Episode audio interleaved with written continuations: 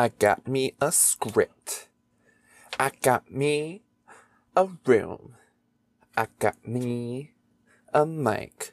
All right. Let's do it to it.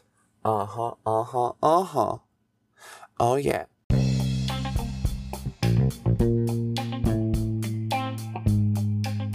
Howdy, hey, howdy, y'all. Welcome back to the usual setback. I'm your host, Justin, and as usual, this show is going wildly somewhere completely different than we were last week. Alright, this week we will be discussing nature. Mother Earth will define what we're talking about when it comes to nature. Because let's face it, if you don't think of nature as an umbrella term, I feel like you're missing like 75% of the final picture. We're going to talk about, you know, the usual response Earth would have. It's like it's alive. And what do you expect it to do when it's sick? It has some sort of a response. But because it's much bigger, you know, we can kind of see the results of it. Um, and we'll discuss what our potential role is. So, if you're willing to sit down for this type of conversation, I promise you it's not all climate change non um, and uh, science like that. Uh, then, you know, welcome. Sit down. But I will tell you right now, we might be discussing some things that certain people don't believe in. And, well, I think it's absolutely insane not to believe the science that's right in front of us. I'm gonna avoid causes. I'm gonna just look at trends. And, you know, things that happen when certain conditions happen and trends showing those conditions. So, you know, if you're willing to sit down and have this conversation, go for it. If you don't want to, I understand. But for those of you who are sticking around, go ahead, get comfortable while driving, get your laundry ready to go, and let's have a grand old time this week. Yeah.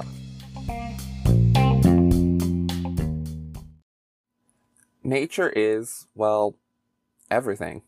Trees are nature, and I hope that's not a surprise to you, but so are we. Humans are just another type of animal to come from this crazy blue marble hurtling through the universe. Now, instead of going on another spiral of ethereal questioning about what constitutes nature, let's define what we, were, we will be talking about, shall we? What do we mean by nature? Nature in this scenario is going to mean environmental features and resources used by us, human beings, for consumption. Things like rivers, native trees and berries, pastures, mountains, you know, things that are too grand and too complicated for mere mortals to just go and say, I'm gonna put this here because magically I can control water and say, boom, river. And now there's a river. That, that's, uh, yeah, that's not how rivers work. If it was, a lot of people wouldn't have as many problems as we do. Nature spaces will be referenced, so think like forest and parks. But remember, there is a key, a very key difference, alright? Because forests from the US Forest Service are utilized to be, you know, resources, whereas parks are more preserved. And we'll talk about that later. But it's kind of interesting to look at these nature spaces because personally I live near a lot of lumbering. There was a reclaimed oil well not too far from where I currently lived that I had a hand in helping, you know, the park change. When I worked at a conservation corps, they had us go out there and plant some baby pines. And let me tell you, that land was very compacted, and the tools we got were not at all ready to handle the dirt. But we pushed through. We we stayed in that field for a very, very long time, working to plant trees. Um, I'm not going to say how many trees because I honestly don't remember.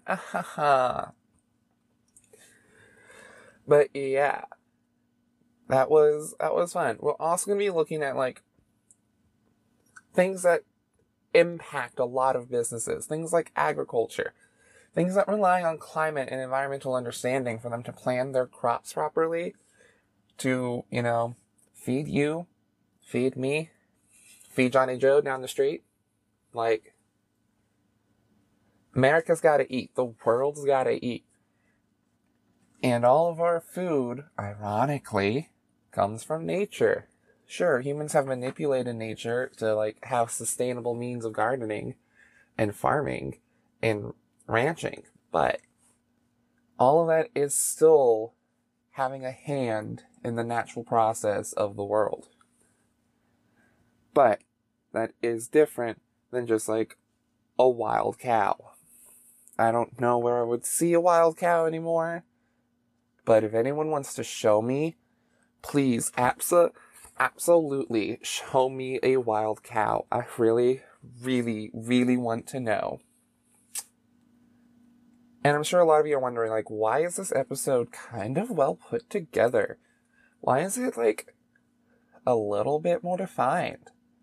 What happened? Let me tell you, this episode has been in the works for two years. This episode has been in the works since before I had a podcast name. I have been working on a lot of content for a long time, and I've just been patiently waiting, biding my time, saving what loose change I have to invest in myself, invest in some, you know, basic equipment, take some classes, learn some skills, refresh my writing skills from being an award winning writer. Oh, I really did peak in high school. Oh well. Guess make do with what I got now. Ah, ha ha. But yes. Also, as I had just mentioned, I spent a lot of time in the Conservation Corps.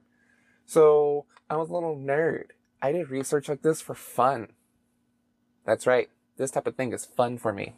Ha ha. You think you're weird? At least you don't research completely random topics that have nothing to do with real world examples. For fun. Alright. Now that we've covered all this, we've covered the basics. Are you ready for more? Are you? Yeah? No? Maybe so? Well, it doesn't matter. We're taking a break, taking a breather. We're gonna take a quick moment. So don't don't, don't, don't go away. Don't, don't, don't go away. No, don't, don't, don't, don't, don't go away. Alright, but if you do, make sure it's still like the washing and the dryer. Make sure you didn't leave that red pair of underwear in with your whites. Look, it's Valentine's Day. I don't know what y'all doing. I hope y'all don't know what I'm doing. So, who am I to judge? Alright. So we're gonna take a break, do something a bit more lighthearted. And when we get back, uh, uh, we'll keep, uh, uh, talking. Yeah.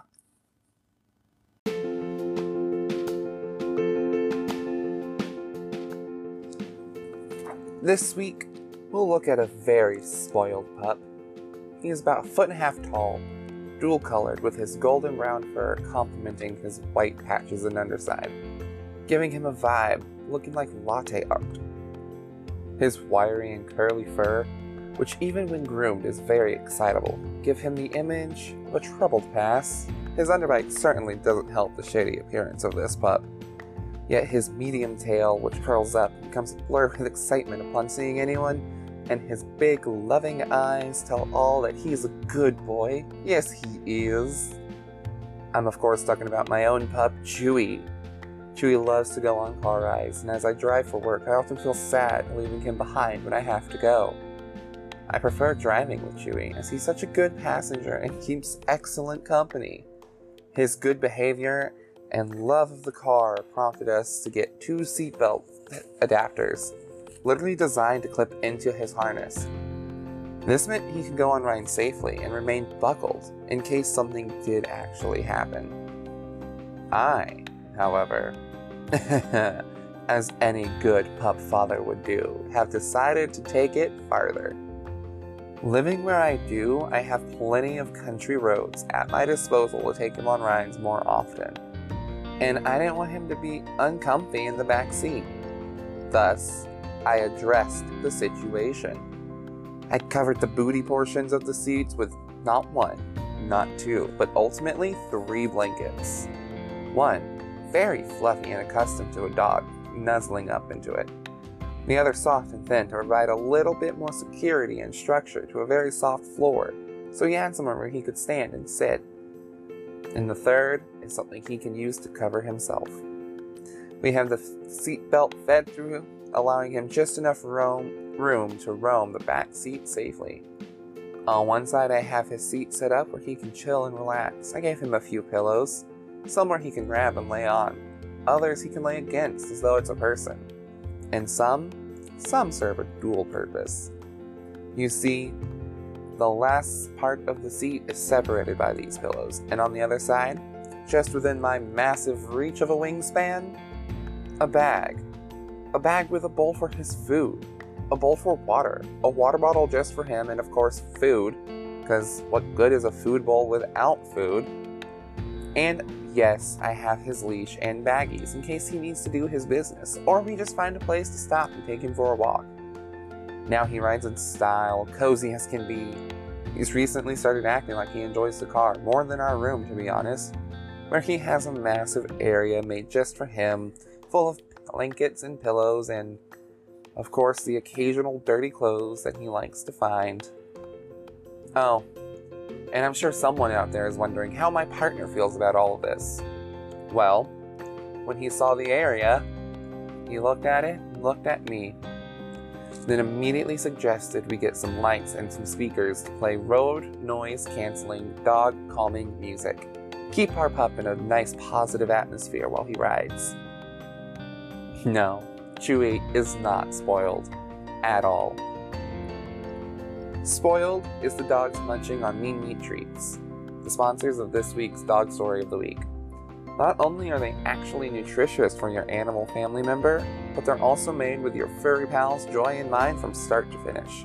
Using 100% all natural premium US FDA approved meat for their treats. They're a small, freshly new dog treat company and let me tell you, their Facebook page is adorable. People have sent in videos of their furry friends enjoying these, these scrumptious dillyumptious. I was what I'm watching a cat gnaw on a fish stick right now, and this cat is so happy, and honestly, I feel such joy because this fish stick is made in a way where this cat can actually enjoy a fish stick and not get sick. I'll link the Etsy store as well as their Facebook page in the description of this episode. I love this company. I know the person who runs it. I know the person who makes the treats. They're such a good friend of mine. They've always loved dogs. They always will love dogs. They have dogs themselves who taste test every product. I strongly, strongly urge you to check them out. Now, let's get back to this wonderful episode of this week, shall we?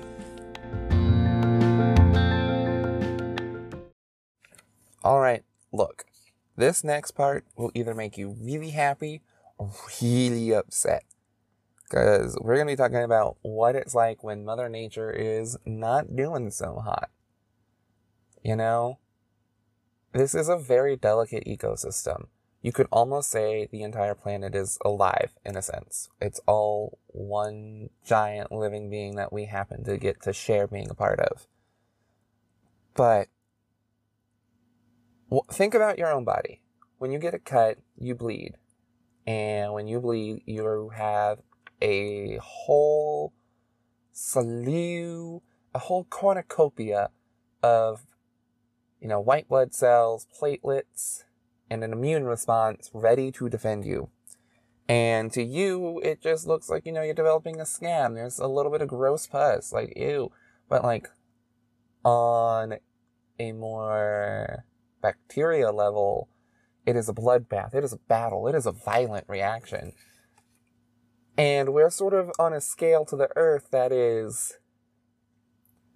It's a little bit kind of cool to see, but at the same time, it still very much affects us in a harsh, harsh manner.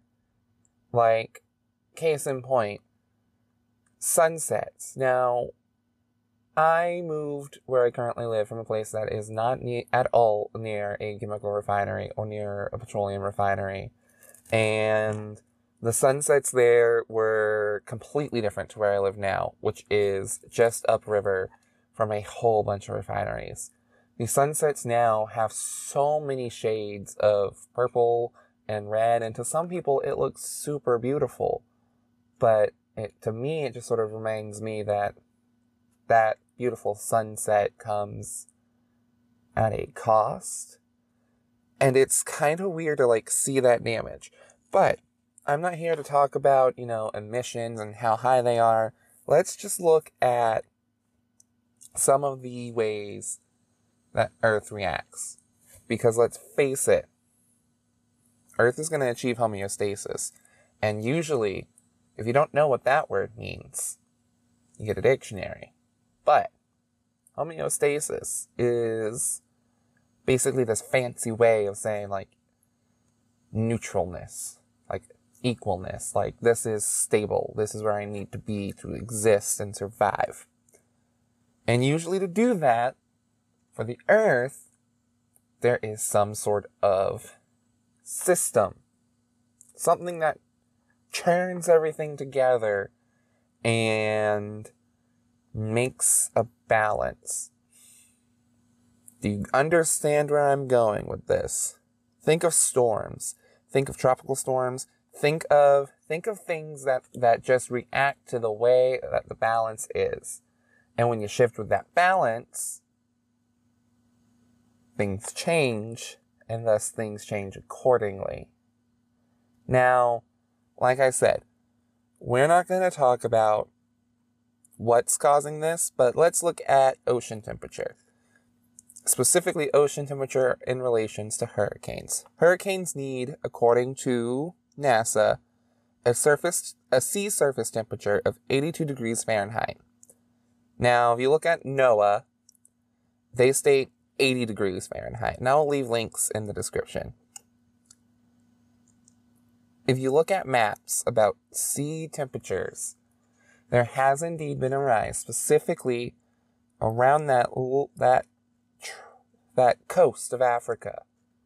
Now, why is that important to like notice the heating there? Well, hurricanes start as disturbances blown off of the coast of Africa into tropical Atlantic waters, which are then carried by winds and the, the rotation of the earth towards the coast of America. That's why. These ocean temperatures are indeed rising. And I don't care if you want to look at reversing it or not. Either way, we should look at adapting to stronger hurricanes and finding ways to come up with a better way to handle these type of systems. Because if they're not going to go away, we need to figure out a way to adapt as a society to survive for them.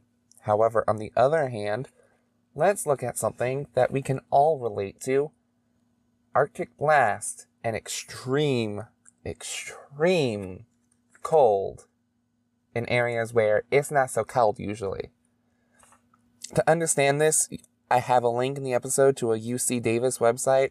It really did simplify it in a way that like helped me understand how to explain this. However, a difference in temperature is what maintains a jet stream or a circular stream of really fast air around the Arctic pole. When the difference in temperature lessens, i.e., Arctic ice melts, something that usually reflects and is now replaced by water, something that now absorbs. The jet stream weakens. When that happens, think of it like an ice cream cone melting. It drips down all the way down to the napkin.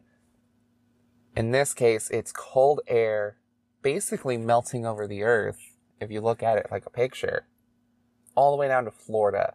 It's very uneven, very much, you can tell the jet stream that usually contains it is very weak because it doesn't even have a usual circular border. It is very, it looks like it's melting. These systems are changing as a result of the temperature trends. if these are going to continue to change, again, we need to figure out a way to adapt if we do not want to address a cause. This is hella important though. Like, I cannot stress how important it is because we were just talking earlier about the agricultural industry, foresting industry. These industries rely on a certain type of predictable climate because they are using climate and the natural resources available to them to grow not just lumber and materials to build homes or make paper, but also food, like critical, critical things like food. All right. And many of these systems, even if they don't impact the climate of growing food just yet, look at tornado damage, look at hurricane damage.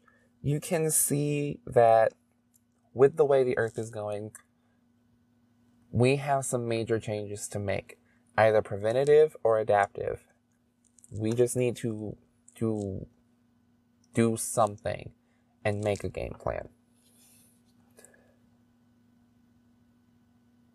Before I go on too big of a rant, because let's face it, the earth is cyclical, and yeah, there are some, some times where earth has performed similarly. However, it's never been as extreme. And I am really trying to avoid like the cause of all of this and like that whole debate. Because you don't even need to look at the cause to understand that things need to change. Something needs to happen. You just have to look at the current trends before you even look at air pollution or government regulation or things like that.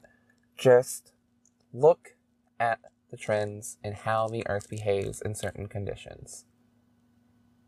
Hurricanes form in warm ocean, and our ocean is getting warmer. The jet stream around the Arctic is weakening because the Arctic's getting warmer. There is less of an air pressure difference and temperature difference to maintain such a jet stream. So I don't want to get too too much into that because Mother Nature has so much to offer and there's so much more to talk about. But this is something that did need to be talked about. So, let's take one last look and one last break. All right, we're going to discuss some business of the show. All right. So, go get some coffee, go get some tea, settle down, maybe a blanket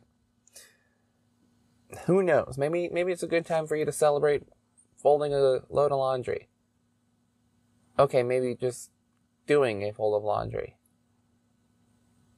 Okay, celebrate at least separating one fold of laundry, one load of laundry, one fold of laundry.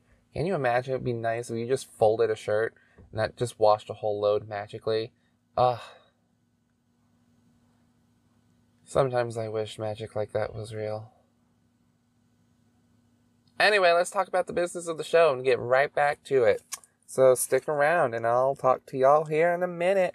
Alright,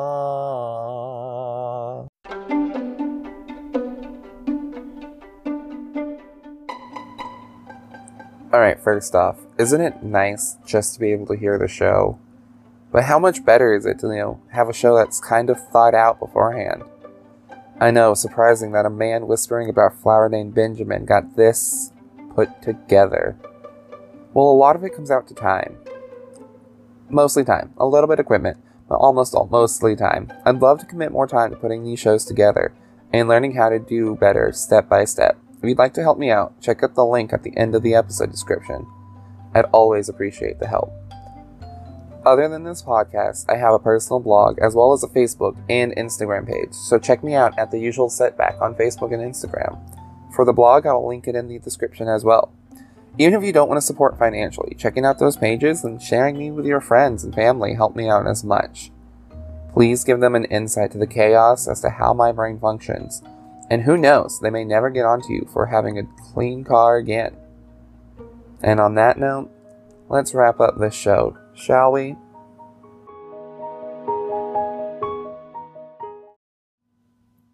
Okay, So I'm sure you're questioning what role we as human beings have in in all of this, all of this chaos, all of this all this nature stuff we're talking about, the dirt, the trees. What what part do we as human beings, as modern day human beings have in all of this? And honestly, it just depends on what your train of thought is, what your school of thought is. So let let's let's boil it down a little bit here. On one hand, you have conservation.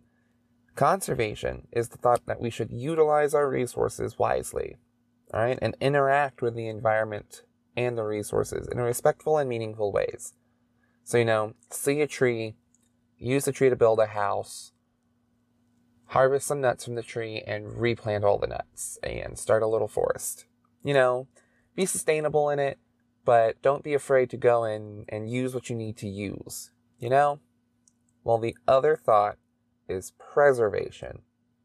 You know, preservation is the idea that we should really just observe nature.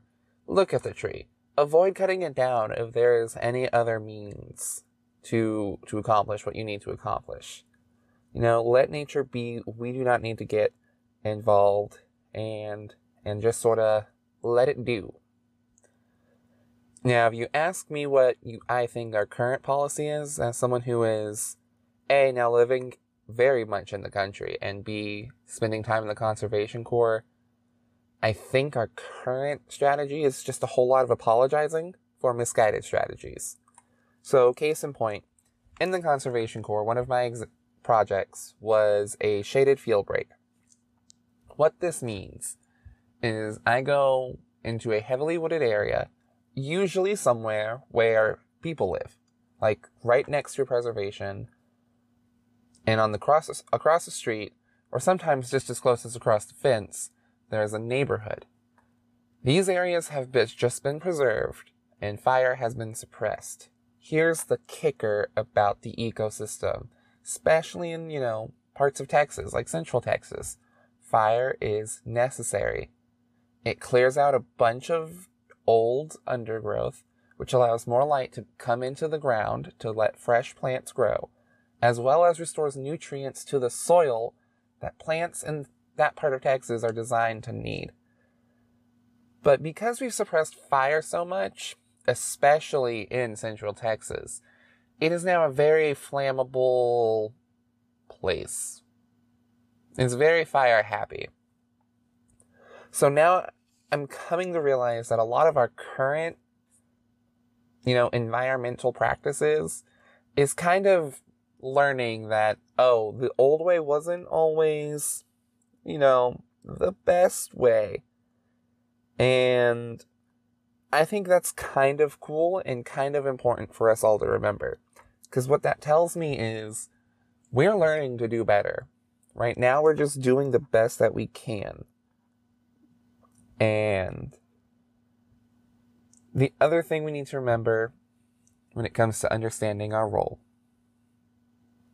is we need to understand our scale and our own limitations. No one knows everything, no organization knows everything, and you as an individual cannot, at least in a day, do something that's going to undo what someone else does or what an industry does. But there are little things we can do. All right. One important thing we can do is, you know what? We'll save that for the conclusion of this episode. So, let's start wrapping things up.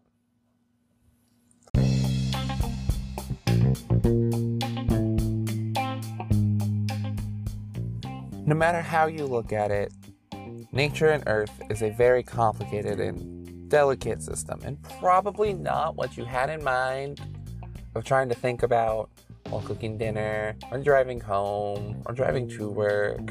If you're at work, this is perfect. You are ready for customers. You are ready, especially if you kept up with everything. You know what to do. You're on top of it. Go to you. You go. You know, round of applause. Round of applause for you. Yeah.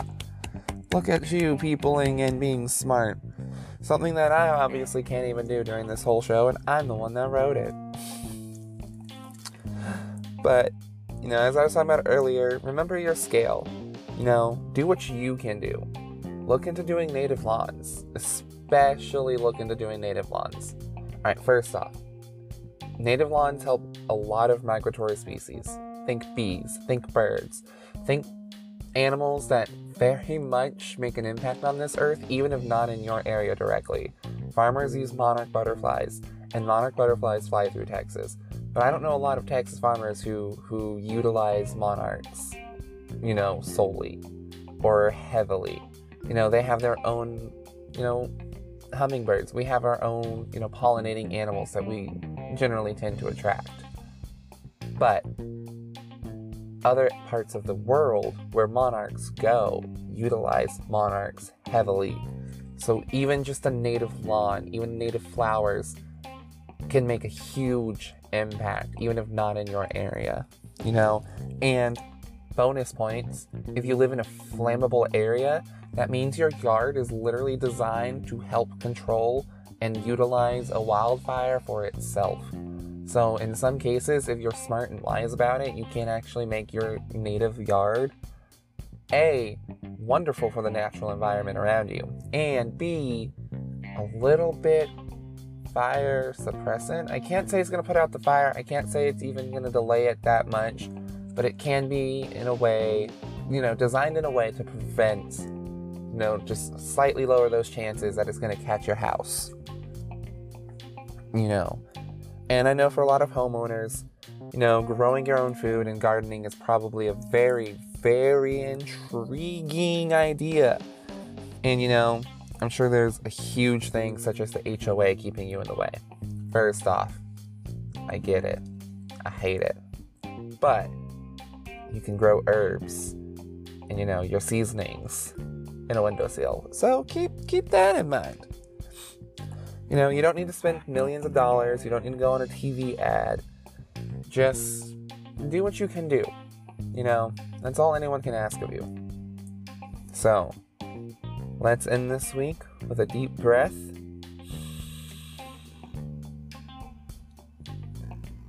And remember that we can only do our best as individuals in dealing with complex issues. Next week, we'll get a little bit more lighthearted and we're going to be talking about something very, very fun for, I'm sure, so many of you. We're going to be talking snacks. All right? We got muffins, we got pretzels, we got arepas, we got enchiladas, we've got tacos, we've got snacks out the. I don't know what else to say that'll keep it sounding appetizing. We got food. All right, that's what we're going to be talking about. All right. Are you someone who's a baked goods person, or do you like the gelatinous and chewy deliciousness fruitiness? Or are you like me, and are you just waiting for that perfectly salty snack to go with that wonderful clap back that you thought of last night, two hours after you lost the argument? This is a topic, alright? Let's see how I get distracted by it.